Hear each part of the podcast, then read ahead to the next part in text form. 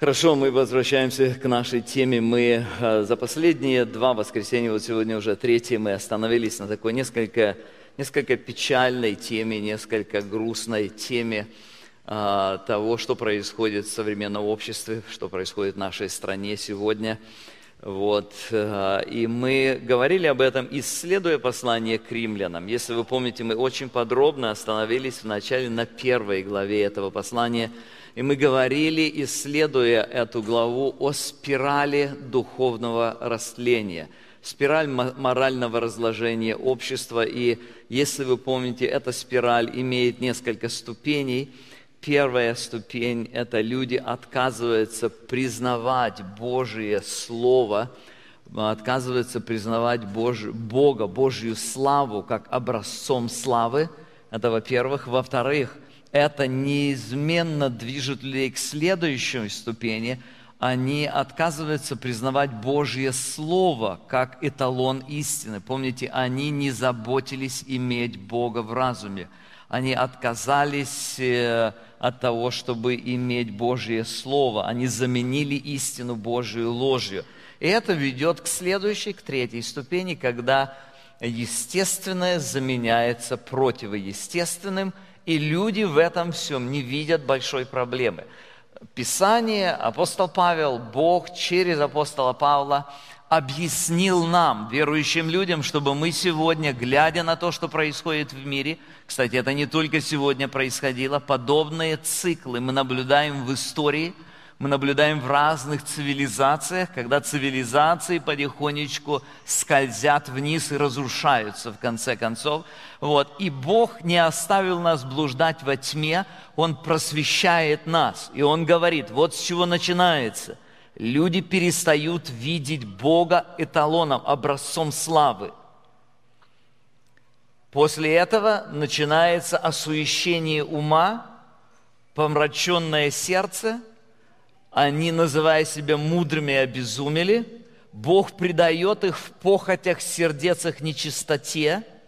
Следующий цикл они заменяют истину Божию ложью, потому что истина Божья обличает их. Следующий цикл после этого Бог предает их всяким непотребствам, которые они делают, то есть э, извращениям разным. И после этого они приходят к следующему шагу, когда они отказываются иметь Бога в разуме, то есть они отказываются от порядка Божьего, от Бога как от фактора, который каким-то образом управляет их моральным миром. Об этом мы подробно говорили в первой проповеди. Во второй проповеди, если вы помните, мы остановились на специфическом вопросе, как нам к этому относиться.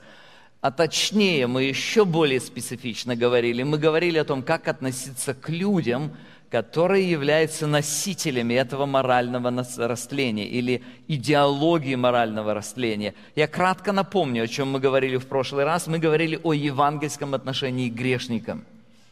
И там было три ступени, если вы помните, евангельское отношение к грешникам, то есть отношение, которое движимо, мотивировано Евангелием. Мы исследовали подробно послание к римлянам, несколько последующих глав. Во-первых, оно исходит из правильного понимания природы морального растления, то есть мы понимаем, что это не внешне, это не цветочки, это корень. Это не легкие поверхностные явления, они очень глубокие явления, во-первых. Во-вторых, оно не допускает самовозвышения над грешниками. То есть евангельское отношение не превозносит себя и не смотрит свысока на этих людей, которые поражены э, вот таким специфическим грехом. И в-третьих, оно фокусируется на Евангелии, на проповеди Евангелия. Самое большое, в чем эти люди нуждаются – они нуждаются в Евангелии Иисуса Христа. В заключении оно продиктовано истинной, искренней любовью к этим людям. Заметьте, вот эти четыре фактора, мы уже говорили, когда мы правильно понимаем природу этого явления – Второе, когда мы не допускаем самовозвышения, мы не, не смотрим свысока на этих людей. Третье, когда мы фокусируемся на проповеди Евангелия, на том, что этим людям больше всего нужно Евангелие Иисуса Христа. И четвертое, мы движим искренней любовью к этим людям. Если вы будете иметь эти качества, друзья, это позволит вам победоносно и максимально безопасно жить в этом мире, который сегодня растлевает, который сегодня подвержен моральному растлению. Это крайне необходимое условие – условие, если это условие не выполняется, очень часто верующие люди могут потенциально страдать, терпеть урон. Они не только не будут влиять правильно на людей вокруг, они даже будут страдать, но не за Христа будут страдать за свою собственную гордыню, за свое собственное возвеличение, за свою собственную невоспитанность и так далее. Мы подробно говорили об этом, сведя все это к одной схеме. Давайте еще раз посмотрим на эту таблицу, которую нам сейчас включат, я надеюсь мы говорили о трех позициях, и у этих трех позициях есть три разных отношения. Либеральное отношение, глядя на морально разлагающихся людей, говорит, все нормально, это лишь личное самовыражение личности, индивидуальное самовыражение личности. То есть that's okay, that's fine, как они себя ведут и как они хотят. Есть другое, фарисейско-самоправедное отношение, когда люди в своей самоправедности они с ядом унизительно, язвительно смотрят на этих людей и говорят так с, с таким смаком, какая мерзость. Вот это фарисейское отношение, о котором мы подробно говорили, и евангельское отношение. Евангельское отношение исходит из следующего, когда человек в смирении говорит, я был грешником, ничем не лучшим, чем они – и когда он говорит, что только Божья благодать подняла меня из бездны греха, она открыла мне глаза, она дала мне праведность Иисуса Христа. И этот человек молится, обращается к Богу и говорит, Господи, спаси и помилуй этих людей. Помилуй, потому что они погибают от греха. Вот это примерная схема того, что нам нужно было, а, или о чем мы говорили в прошлый раз. Мы говорили достаточно подробно, даже говорили на двух языках, кстати, и на втором собрании. Так вот, сегодня мы коснемся следующей части, вот той, на которую у нас не хватило времени в прошлый раз.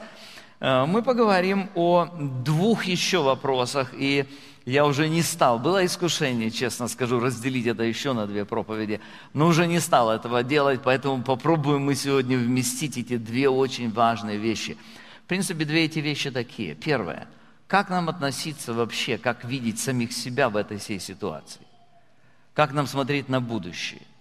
Вот то, что происходит, приводит многих в смущение. А что будет? А как будут дети расти? А что с ними будет? А как они смогут выжить во всем этом кошмаре морально разлагающегося мира? А что мы можем вообще делать? А есть ли у нас какая-то надежда? Это первый вопрос. И второй вопрос, как относиться к государству? Ко всем тем законам, которые принимают, ко всему тому, что происходит сегодня на уровне вот этого законодательного, правительственного, э, правительственной ответственности и так далее. Так вот, говоря о сути Евангелия, как оно представлено в послании к римлянам, апостол Павел касается и этих вопросов. Удивительно, как он точно, он заботится о нас. Бог позаботился о нас через апостола Павла, и он помогает нам сформировать правильное отношение. Итак, давайте остановимся на первом вопросе. Евангельское отношение к себе и к своему будущему. Здесь опять переношу извинения для тех, кому это может быть не очень интересно, но я просто вынужден сделать такой достаточно большой экскурс в историю. Для того, чтобы нам немножечко понять, о чем же идет речь, что же происходит с точки зрения вообще событий в стране и э, обществе, в котором мы живем. Нам выпало жить на стыке эпох. Нам, я имею в виду, вот моему поколению, я уже рассказывал о том, что мы жили в дремучем э, коммунистической идеологии, в дремучем вот этом периоде, когда его называли застой там брежневский, по-разному. Вот. Но мы, мы все вот это вот испытали очень, очень хорошо, так очень глубоко прочувствовали. Вот. Кроме того, мы жили во время перестройки Горбачевской, мы жили во время э, дикого капитализма, который вдруг пришел в 90-е годы и смел с полок все, что было в магазинах. Если вы помните, и там демократия сразу пришла. Потом немножечко захватили период, когда там стабилизация началась. И мы жили и живем сейчас в западном мире. И вот здесь соприкоснулись со многими-многими элементами совершенно другой другой конструкции. Так вот, я хочу сейчас немножечко рассказать для тех, кто не жил при Брежневе, кто не жил при Советском Союзе, при строе советском, немножечко рассказать о нас. Вы вообще-то с нами знакомы, я имею в виду молодое, поколение, но, может быть, недостаточно глубоко. Дело в том, что мы жили в совершенно иное время. Мы, будучи верующими людьми, мы жили в обществе, которое было не просто антагонистично настроено против нас, верующих, оно специфически гнало верующих. Как это выражалось? Нам не давали учиться в высших учебных заведениях, нам не давали занимать руководящие должности, нам не давали зарабатывать больших денег, нас всемерно, как только было возможно, угнетали – на всех уровнях. В школах с нами проводили беседы, нас стыдили, выставляя перед классом и говорили, вот, посмотрите, мы все движемся в светлое будущее, без пяти минут коммунизм построили, а вот этот вот пережиток прошлого мешает нам двигаться семимильными шагами в коммунизм. Вот это буквально слова, которые мы слышали, и я вижу многие реакции многих лиц, что это действительно то и было. Вот, вот так, мы, так мы жили. Это была реальность. Люди вокруг нас строили коммунизм, они верили в светлое будущее. На всех уровнях провозглашалось величие человеческих достижений.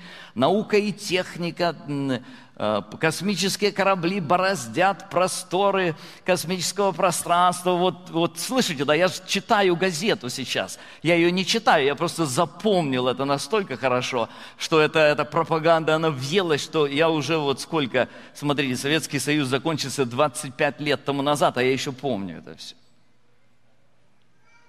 Вот во всем этом все человечество, все общество движется туда вперед, движется туда. И среди всего этого общества есть какая-то группа отщепенцев. Есть какая-то группа людей, которая верит в Бога. Понимаете, эта группа людей никогда не могла чувствовать себя частью общества. Никогда. С двух сторон – с одной стороны, мы понимали, что общество движимо совершенно противной идеологией. С другой стороны, само общество выталкивало нас. Мы ему были не нужны. И так прожили поколения. Это не просто единичный, не просто период 10 лет. Это поколение, это десятки лет прожили так. Теперь, когда мы приехали сюда, в эту страну, мы видим, что в этой стране а, жизнь, история этой страны радикально отличалась от того, что мы знали там. Я немножечко расскажу вам историю. Опять-таки, я расскажу ее тем, моему поколению, прежде всего, потому что, скорее всего, вы мало ее знаете. Вот. Но, сколько мне известно из моего опыта, из, из моего общения с некоторыми молодыми людьми, я вижу, что многие плохо учили историю, uh, уже учась даже здесь, uh, в школе. Несколько, а может быть, эту историю не преподавали. Несколько слов очень важных, э, важных, чтобы мы могли ясно понимать страну, в которой мы живем, и состояние этого общества. Во-первых, в основании Соединенных Штатов Америки, когда, ее, когда основали эту страну, огромную роль играли библейские ценности. Огромную. Что бы ни говорили сегодня атеисты, либералы, всякие разные движения, которые существуют, но э, это абсолютно исторический факт, огромную роль играли библейские ценности. Эта страна была основана иммигрантами-христианами, в основном протестантами, которые бежали от преследования за веру из многих стран Европы, и они принесли сюда протестантское мышление и протестантские ценности. В огромной степени это были ценности реформации, то есть вот протестантской реформации, вот, или ценности пуритан, еще тех английских.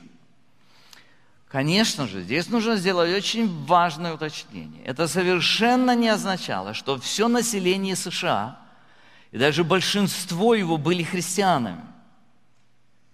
Более того, даже среди тех, кто считал себя христианами, очень часто мы сталкиваемся в истории с их поступками, которые далеко не отражали христианский образ жизни. И можно перечислять многочисленные пороки, которые делали индивидуальные люди или даже масса людей.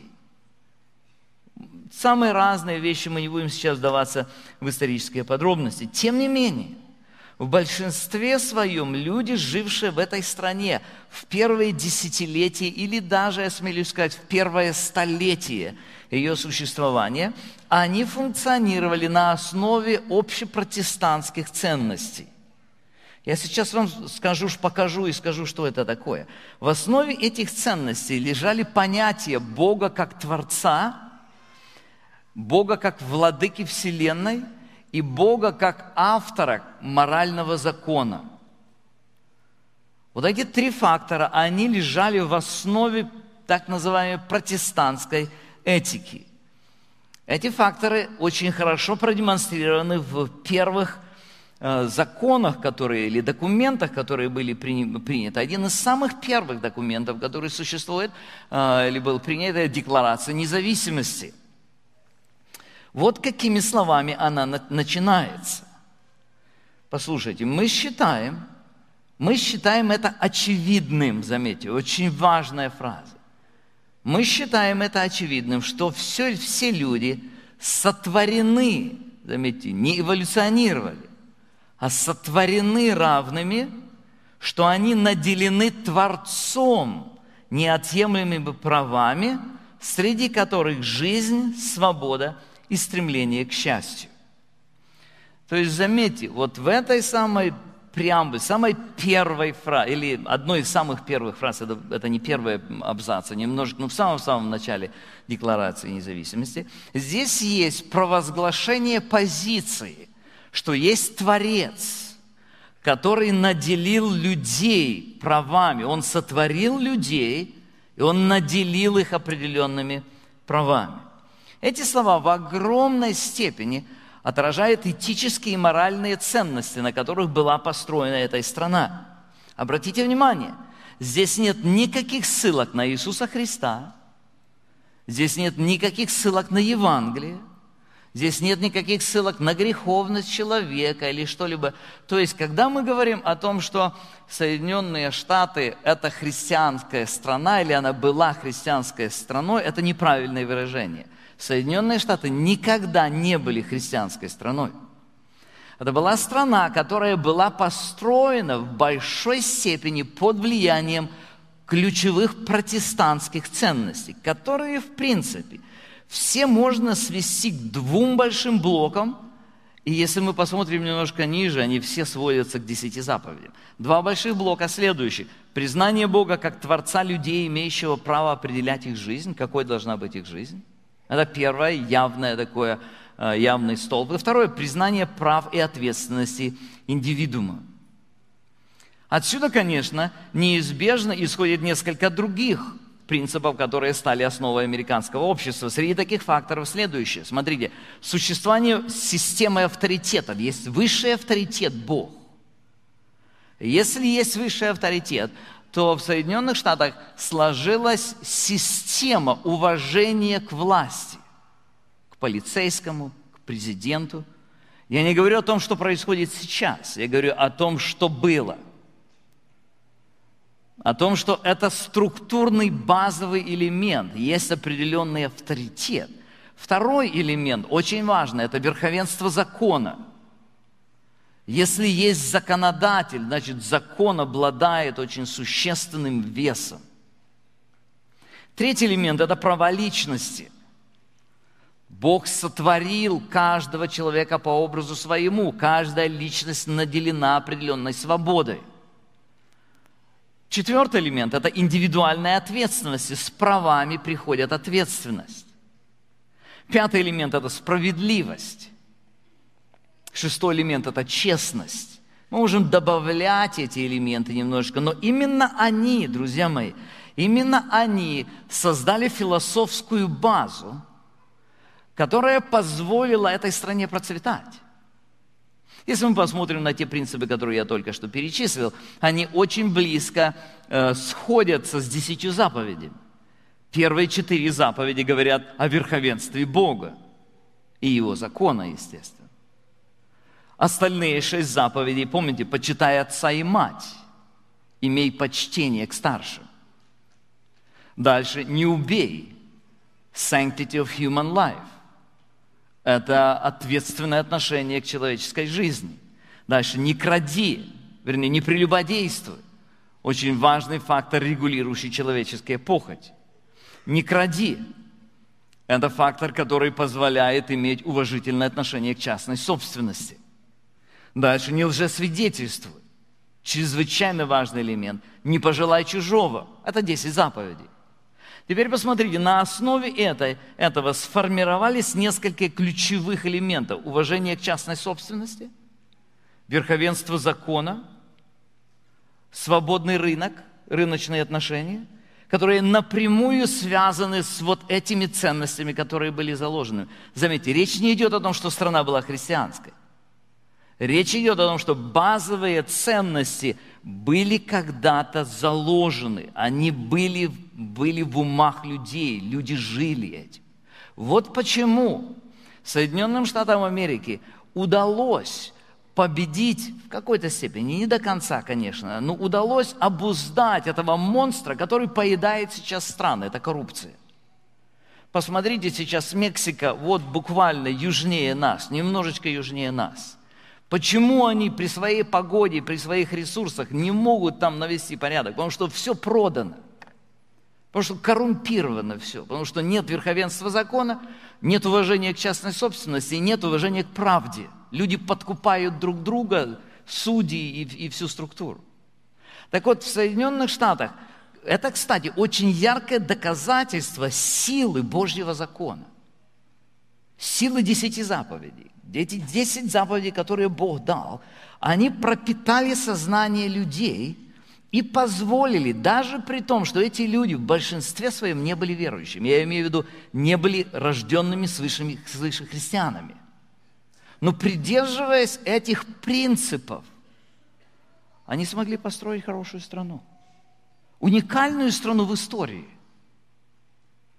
Я немножечко подробнее продемонстрирую это, говоря о том, что о том, что эти люди не были христианами, вот эти слова, которые сейчас вы видите, эти слова, как известно, это Декларация независимости, вы знаете, что ее написал, наверное, не знаете, ее написал Томас Джефферсон – Томас, Джефф, Томас Джефферсон, он был не первый президент в это время, он был третьим президентом, но в это время он был представителем в Конгрессе от Вирджинии. И так как он был очень активный и умный, он фактически автор этой декларации независимости. Если вам что-то известно об этом имени Томаса Джефферсона, вы, наверное, слышали наверняка, что Томас Джефферсон был деистом – кто такие деисты? Деисты – это люди, которые верят в то, что Бог создал Вселенную, и Он дал моральный закон. Но они вместе с этим верят в то, что Бог никогда с людьми больше не соприкасается. Люди не могут соприкасаться с Ним, и Он не может соприкасаться с людьми. То есть фактически на практическом уровне они неверующие – но они верят в систему, что эта вся система была заложена Богом. То есть Томас Джефферсон, автор этой декларации, он, он неверующий человек. в, в евангельском смысле этого слова. Но вот эти идеи протестантские, они очень глубоко пропитали все общество тогда. И Томас Джефферсон был один из просто его представителей этого общества тогда. Хотя большинство президентов США ассоциировали себя с той или иной протестантской конфессией, они были известны не как евангельские верующие. То есть мы не можем сказать, что это христианская нация была. В истории президентов Соединенных Штатов были всего лишь два баптиста, и те неудачные. Джимми Картер и Билл Клинтон, которые называли себя баптистами или считали. Джимми Картер даже он был очень активным э, евангелистом. Он до того, как он стал президентом, он ходил от двери к двери и стучал в двери и говорит, «Hi, I am Jimmy Carter, I am...» He was a farmer, он был фермер, говорит, «Я Джим Картер, я, я фермер, э, приняли вы Иисуса Христа как своего личного спасителя». Это буквально он делал. Но, как мы видим сегодня, э, Джимми Картер один из самых либеральных баптистов, или он принадлежит к группе церквей, которые наиболее либеральные сегодня. То есть это не зависит от того, насколько евангельский э, христианин э, президент. Это зависит от другого. Это зависит от того, чем живут люди. Вот это основание, которое было заложено оно начало постепенно размываться в XIX веке. В XIX веке пришло такое понятие, которое называется либерализм. Это понятие в своей сути имело следующее.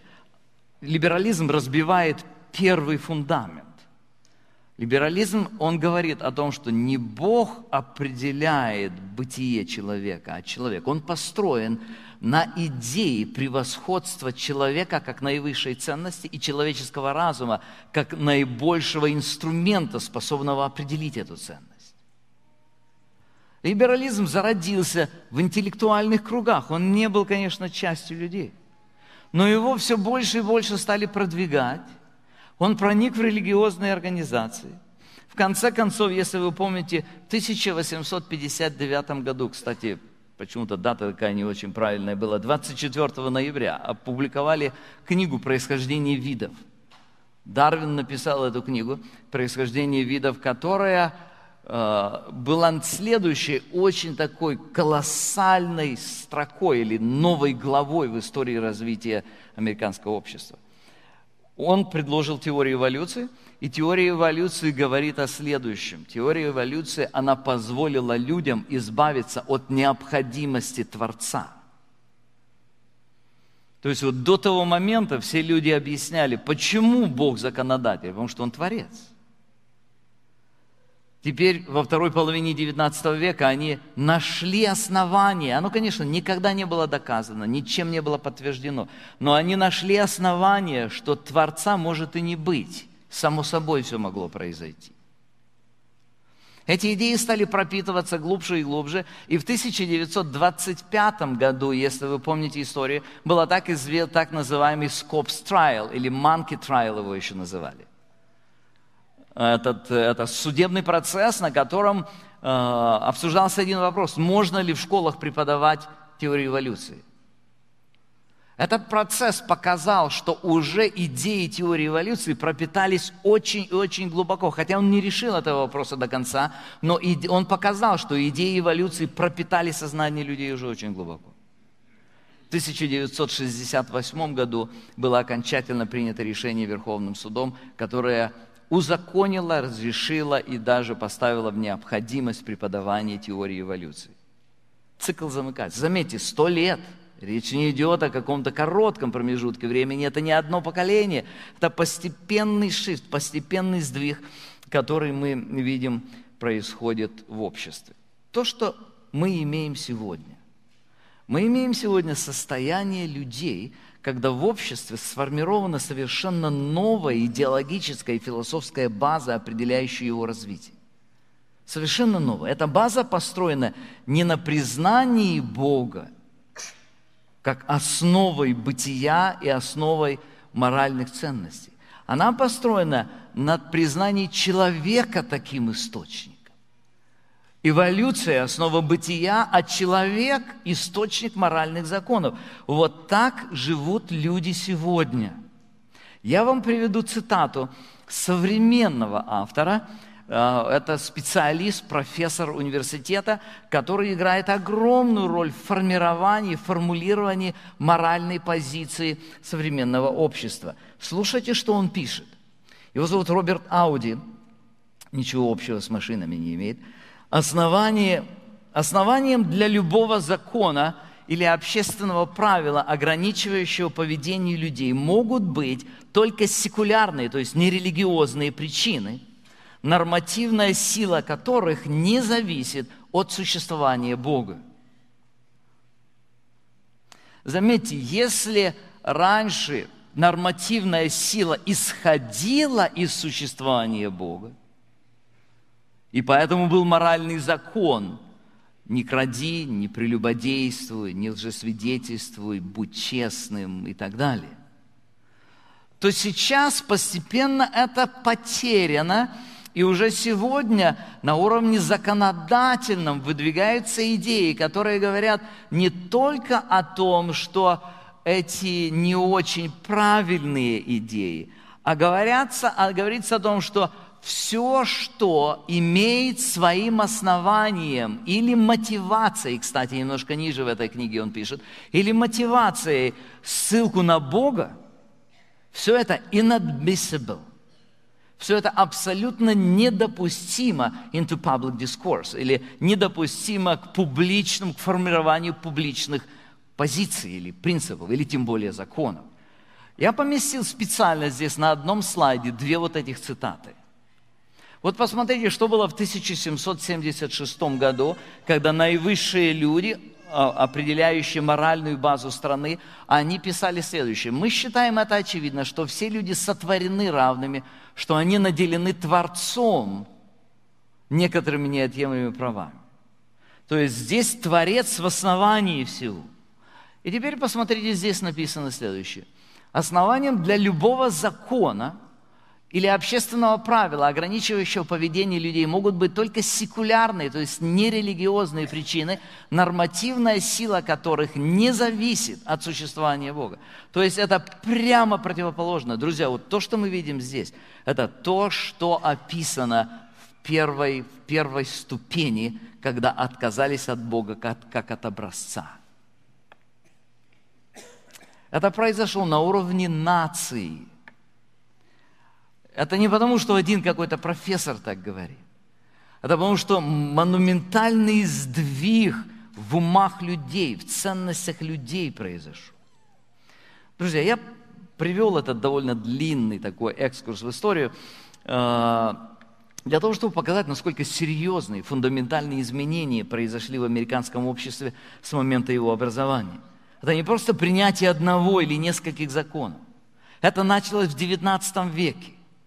Джон Маккарту в своей известной книге «Почему правительство не может спасти вас», он утверждает именно это, что поворот в развитии наступил в XIX веке. Послушайте, сильное христианское влияние и библейские стандарты, формировавшие западную культуру и американское общество до конца XIX столетия, явно уступили дорогу практическому атеизму и моральному релятивизму.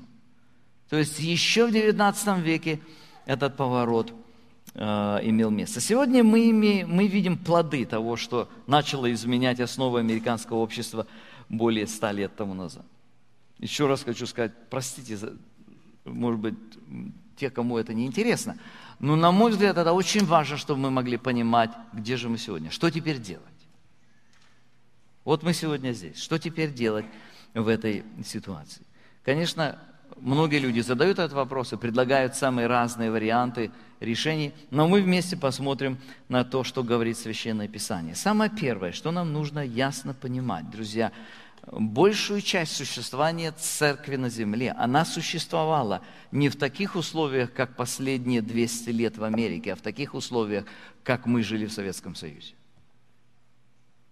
Большую часть двухтысячелетней истории настоящее христианство – это вообще феноменальный, феноменальный период времени, который был в Америке. Большую часть церковь была в гетто. Она была гонима, она никогда не определяла мейнстрим, она всегда находилась в состоянии преследования. Это неспроста, потому что Иисус Христос говорил об этом. Посмотрите Евангелие от Марка. Я несколько текстов приведу. Марка, 13 глава, 8 стих. «Ибо восстанет народ на народ, и царство на царство, и будет землетрясение по местам, и будут глады, и смятение». Это начало болезни. Но вы смотрите за собою. За своим сердцем наблюдайте в это время. Ибо вас будут предавать в судилище, бить в синагогах, и перед правителями и царями поставят вас за меня для свидетельства перед ними. Заметьте, Иисус, отправляя своих учеников, он, он ясно говорит, вот какой будет, каким будет христианская жизнь. Вот какая будет история церкви. Иоанна 17 глава, 14 стих. «Я передал им Слово Твое, и мир что? Возненавидел их». То есть ясно есть определение Иисуса Христа, потому что они не от мира, как и я не от мира. Это это чуждое образование для людей, которые окружают нас. Не молю, чтобы ты взял их из мира, но чтобы сохранил их от зла. Христос оставляет нас в мире. Об этом же говорили апостолы. Апостол Павел пишет 2 Тимофею 3,12. «Да и все, желающие жить благочестиво, будут что? Будут гонимы».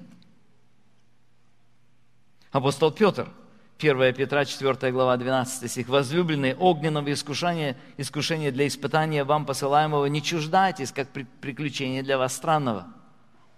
Но как вы участвуете в христовых страданиях, радуйтесь.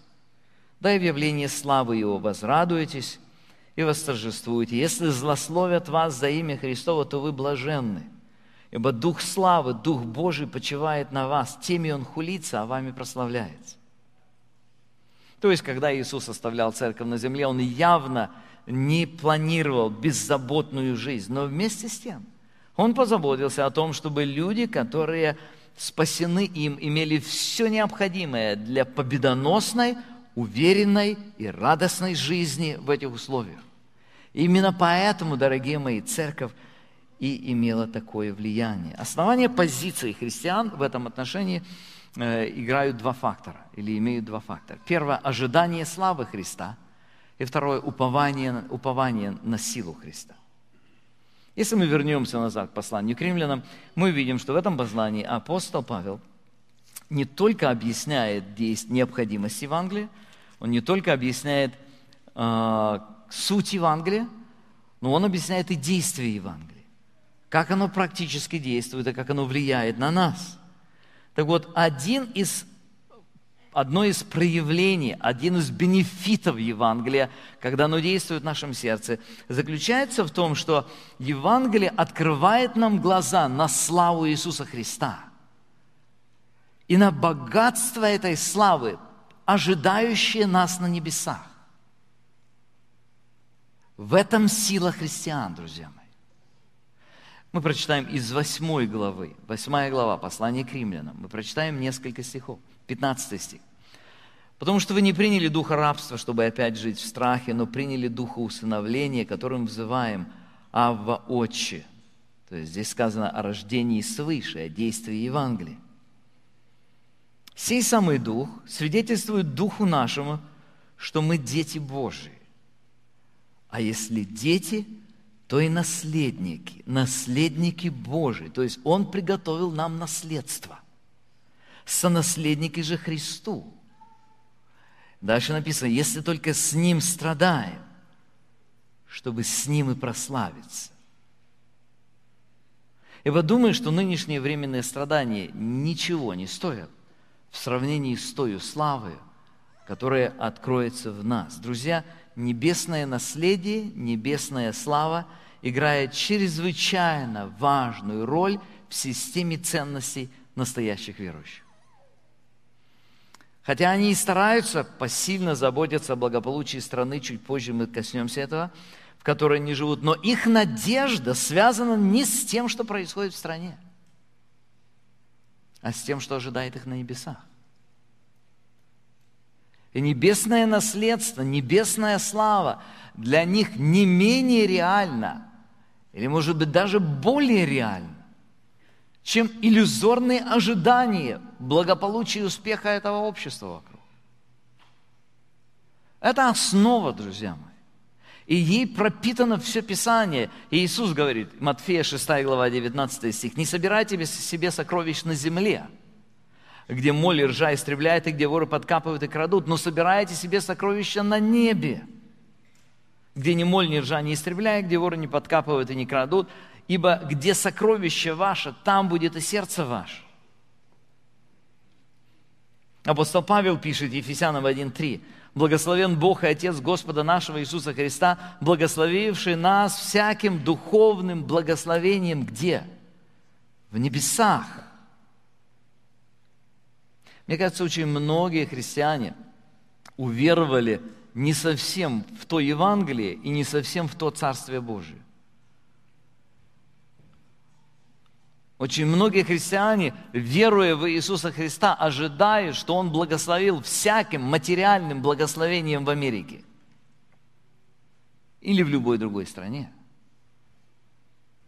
Так вот, нужно почитать внимательнее, что же Он обещал.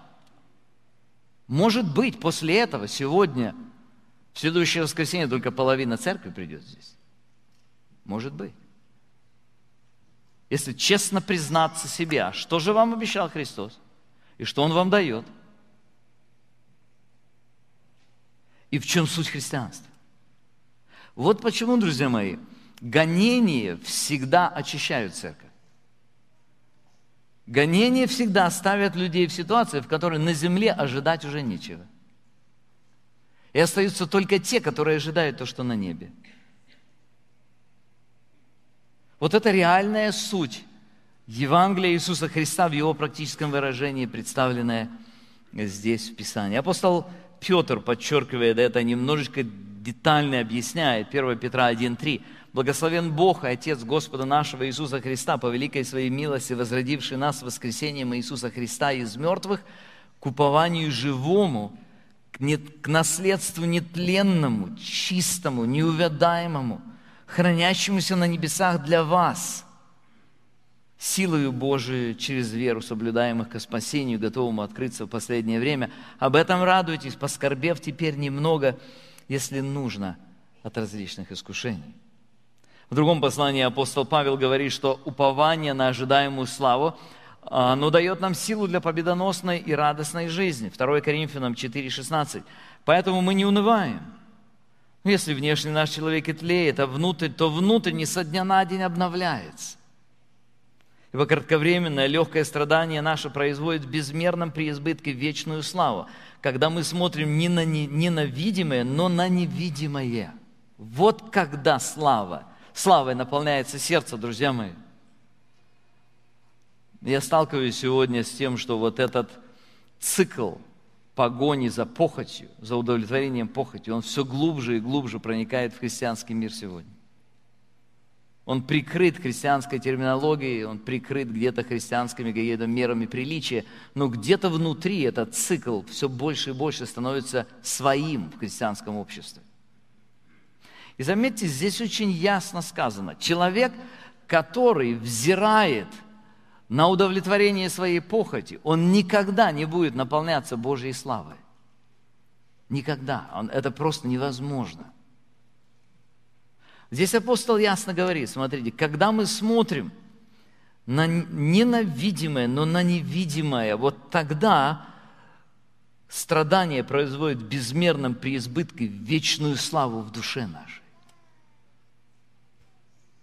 Это реальность Писания, друзья мои послании к филиппийцам он идет еще дальше.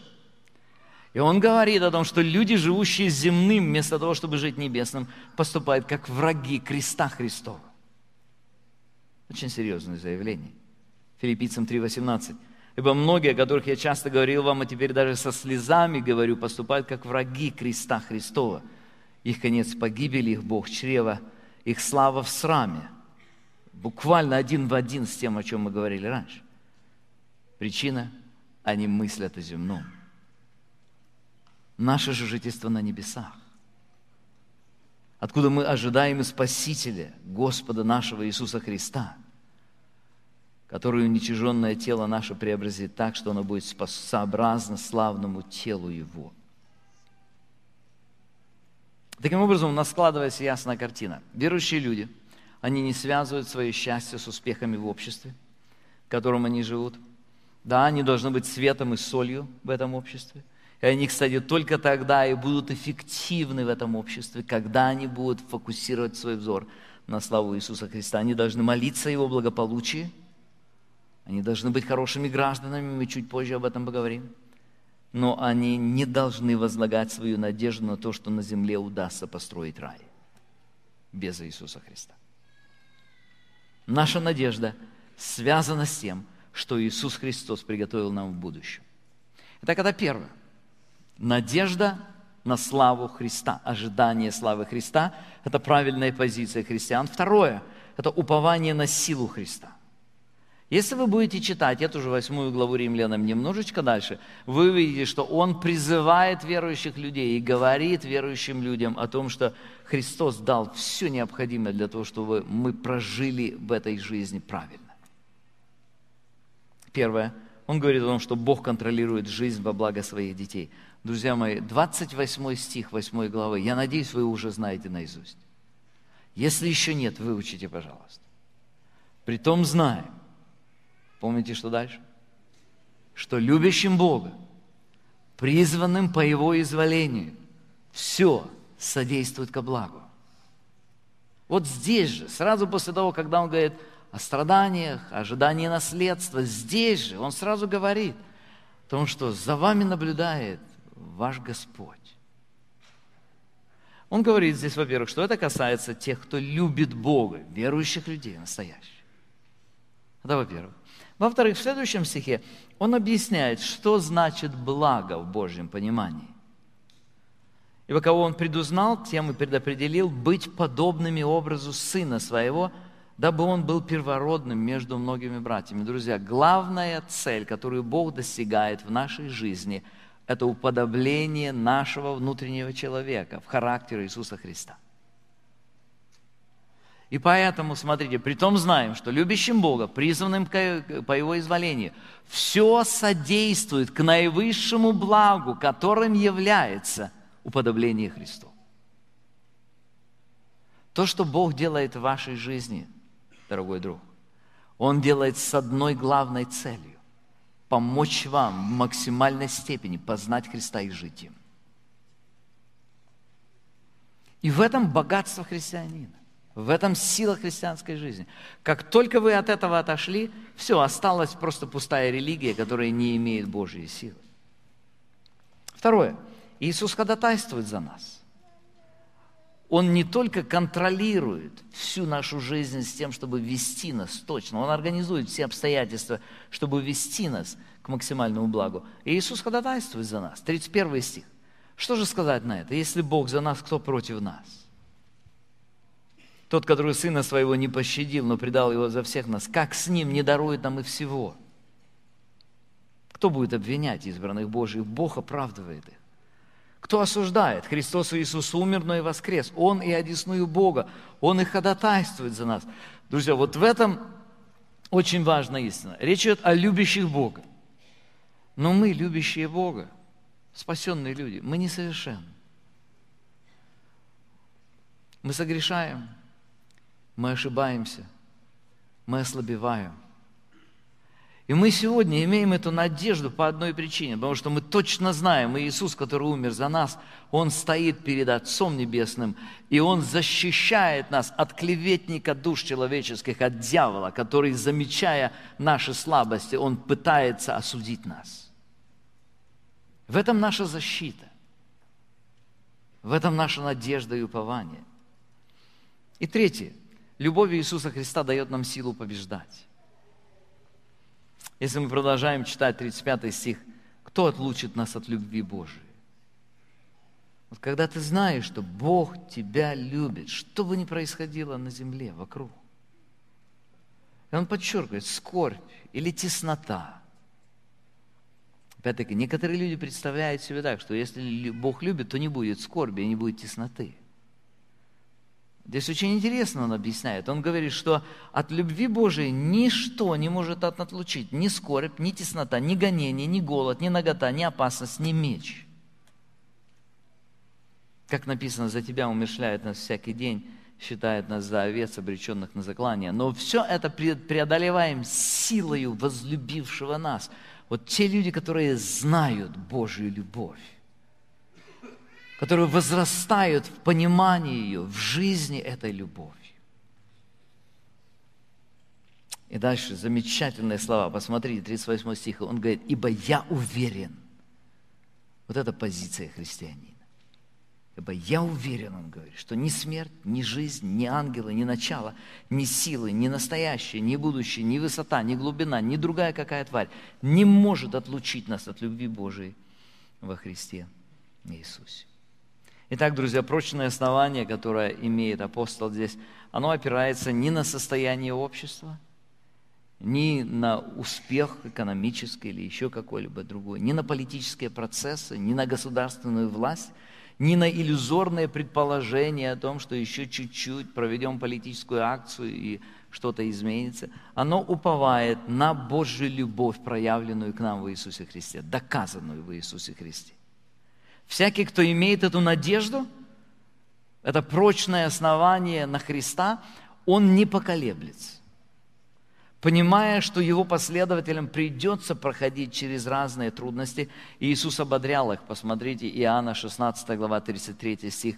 «Это сказал я вам, чтобы вы имели во мне мир». То есть мир, покой в сердце. Дальше он говорит, в мире будете иметь скорбь, но мужайтесь, я победил мир. То есть верующий человек может быть спокойным, даже когда он имеет в мире скорбь, но он знает, что Иисус однажды победил этот мир. Итак, это евангельское отношение к будущему. Совершенно далеко от всякого страха, от всякого смущения, далеко от иллюзий. Оно не строит иллюзии, что мы живем в христианском обществе или жили когда-либо. Как мы уже увидели из истории, не жили. Христианского общества не было. Библейские ценности играли роль, большую роль на определенном периоде времени. В каком-то, в каком-то смысле продолжают играть еще сегодня. Кстати, сегодня в Соединенных Штатах Америки 81 миллион человек, жителей, 81 миллион, принадлежат к евангельским верующим, к евангельским церквям. Сегодня в Соединенных Штатах Америки беспрецедентная, даже со всеми этими законами, беспрецедентная свобода вероисповедания. Очень редко найдешь страну с приближенным э, уровнем. Очень редко. То есть мы еще продолжаем пожинать очень многие плоды вот этих базовых ценностей, которые были когда-то заложены. Но наше упование, наша надежда связана не с этим совершенно мы будем видеть на наших глазах, мы будем видеть, вот это поколение, как все это будет изменяться. Я, конечно, хочу особенно обратиться к молодым людям сегодня.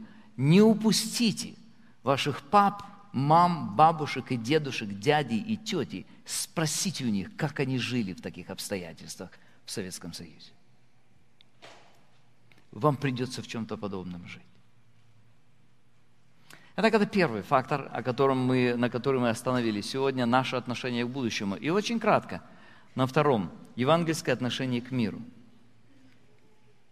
Эта тема, конечно, достойна отдельно проповеди, как я уже говорил в начале, но так как мы раньше говорили об этом уже, я только кратко перечислю несколько основных принципов, э, которые апостол представляет в последующих главах, в частности, в главе 12 и 13 послания к Римлянам. Принцип первый. Как мы должны относиться к миру, то есть к государству, к процессам, которые происходят. Первый принцип. Не воздавайте злом за зло. Не допускайте появления зла в сердце ни в какой форме. Как бы вас ни ругали, как бы вас ни унижали, в школах. Кстати, вот то, о чем мы говорили о либерализме, все это зарождается всегда в университетах, в колледжах, в школах и в журналистике. Вот эти вот люди, которые наиболее а, либеральный срез общества.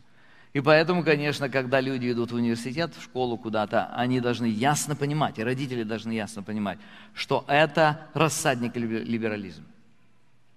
Уже многие-многие десятилетия. Но несмотря на все это, самое большое, что нужно, и силу для этого только в Евангелии можно взять. Самое большое – не воздавать злом за зло, не допустить ответного зла в своем сердце. Римлянам 12, 17 стих. «Никому не воздавайте злом за зло, но пекитесь о добром перед всеми людьми.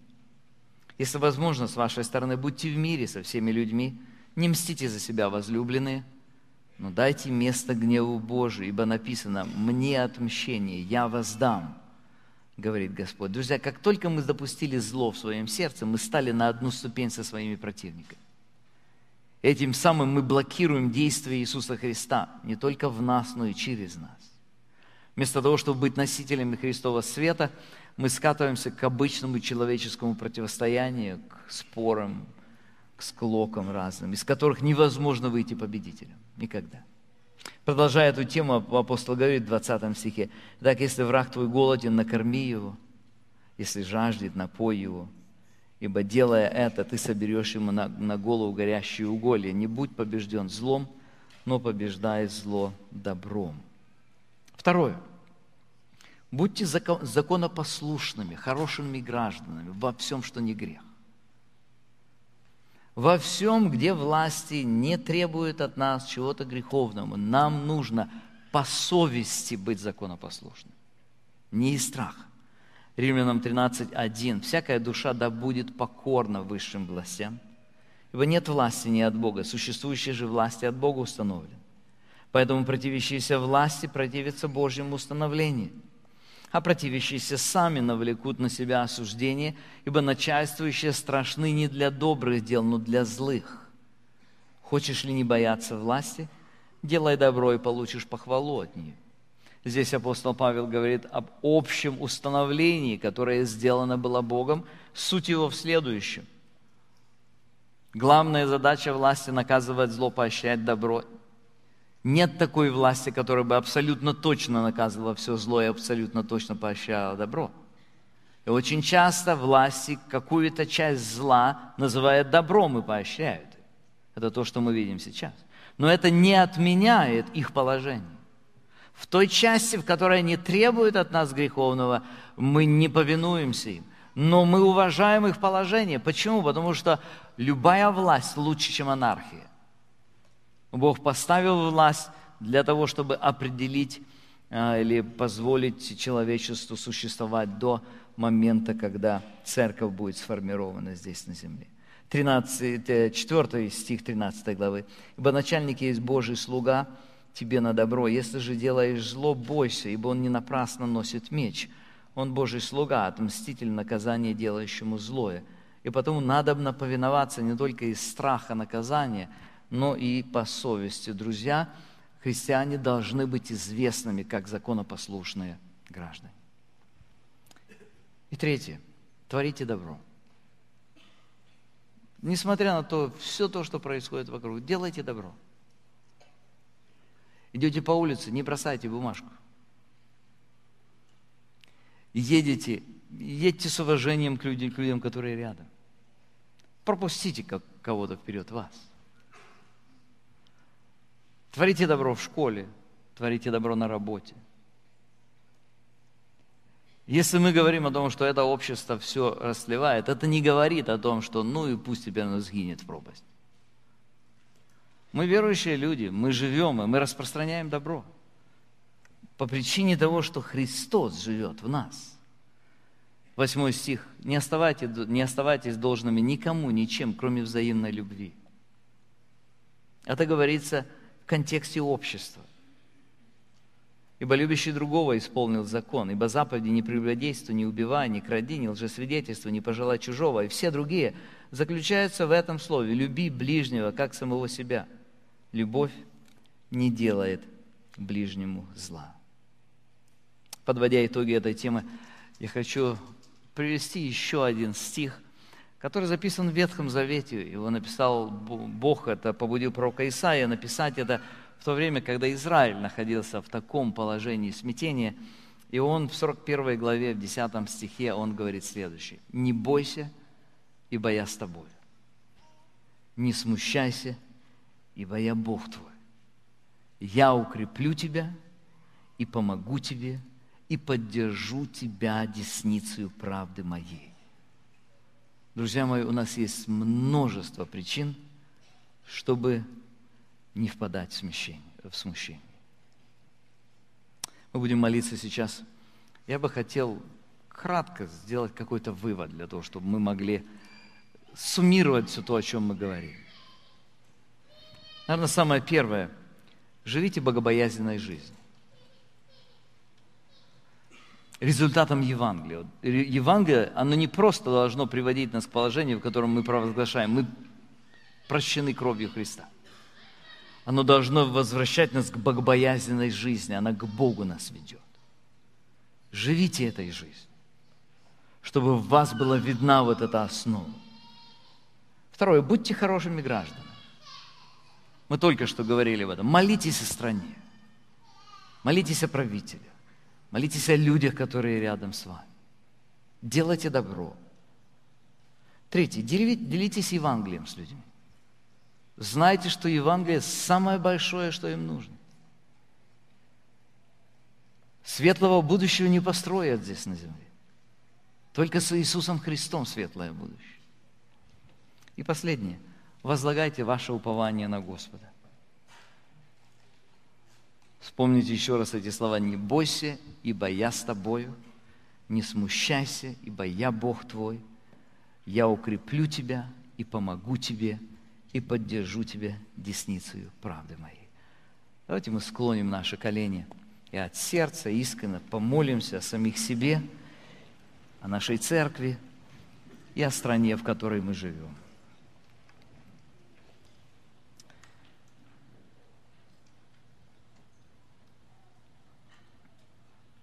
Благодарим, Господи, Тебя. Мы знаем, Господь, что Ты владыка миров. Ты создал когда-то землю, создал человечество. Мы знаем, что у Тебя есть план для всего, для всякой нации, для всякого периода в истории. Мы благодарим Тебя за то, что Ты позволил нам жить вот в этот период. Благодарим Тебя за то, что Ты позволил нам жить в стране, в которой очень много свободы для проповеди Евангелия, для поклонения Тебе – и хотя вокруг нас сейчас, Господь, происходит очень много того, что смущает, того, что явно влечет общество в воронку греха, растления, погибели. Мы благодарим Тебя за то, что среди всего этого Ты спас нас однажды. И Ты открыл нам надежду – открыл упование для каждого из нас. Через Голговский крест сделал это возможным. Через Евангелие Твое Ты дал нам возможность иметь утешение, радость, уверенность, твердость. И вот сегодня, Господи, мы все вместе, народ Твой, церковь Твоя, предстали пред лицо Твое, и мы просим милости Твоей к нашим душам. Благослови, Господи, каждого из нас. Я прошу Тебя, Господи, пусть мир Твой, пусть надежда Твоя сейчас, вот сегодня наполнит каждое сердце. Я прошу Тебя, Господи, помоги, чтобы то, что происходит вокруг, приблизило нас к Тебе, обновило нашу надежду на Тебя – чтобы мы снова глубже оценили, насколько велик Ты и насколько велико спасение Твое. Помоги каждому из нас жить этим спасением в практических обстоятельствах, в которых Ты допускаешь нам жить. Помоги каждому из нас сегодня, когда время еще очень благоприятное, приближаться к Тебе и углубляться в Тебе, чтобы иметь этот прочный стержень, чтобы тогда, когда, если ты позволишь, придут сложные времена, мы были готовы к ним. Я прошу Тебя за каждого человека, стоящего здесь пред Тобой. Ты знаешь, Господи, все искушения дьявольские. Ты знаешь все слабые точки. Ты знаешь, Господи, где дьявол и грех уже нанесли какой-то урон. Я прошу милости Твоей, Господи, подними таковых, защити, освободи от рабства дьявольского. Я прошу Тебя, обнови надежду. Ты дай, Господи, каждому из нас действительно поднять наши взоры к небесам и жить, двигаясь ожиданием славы Твоей, которая, которую Ты приготовил для нас. Благослови, Господи, чтобы через это мы могли быть светом для людей, которые нас окружают. Чтобы мы могли отражать в своей жизни славу Евангелия, славу Небесного Царства. Благослови, Господи, каждого из нас сегодня. Мы просим Тебя обо всем этом во имя Господа нашего Иисуса Христа. Аминь.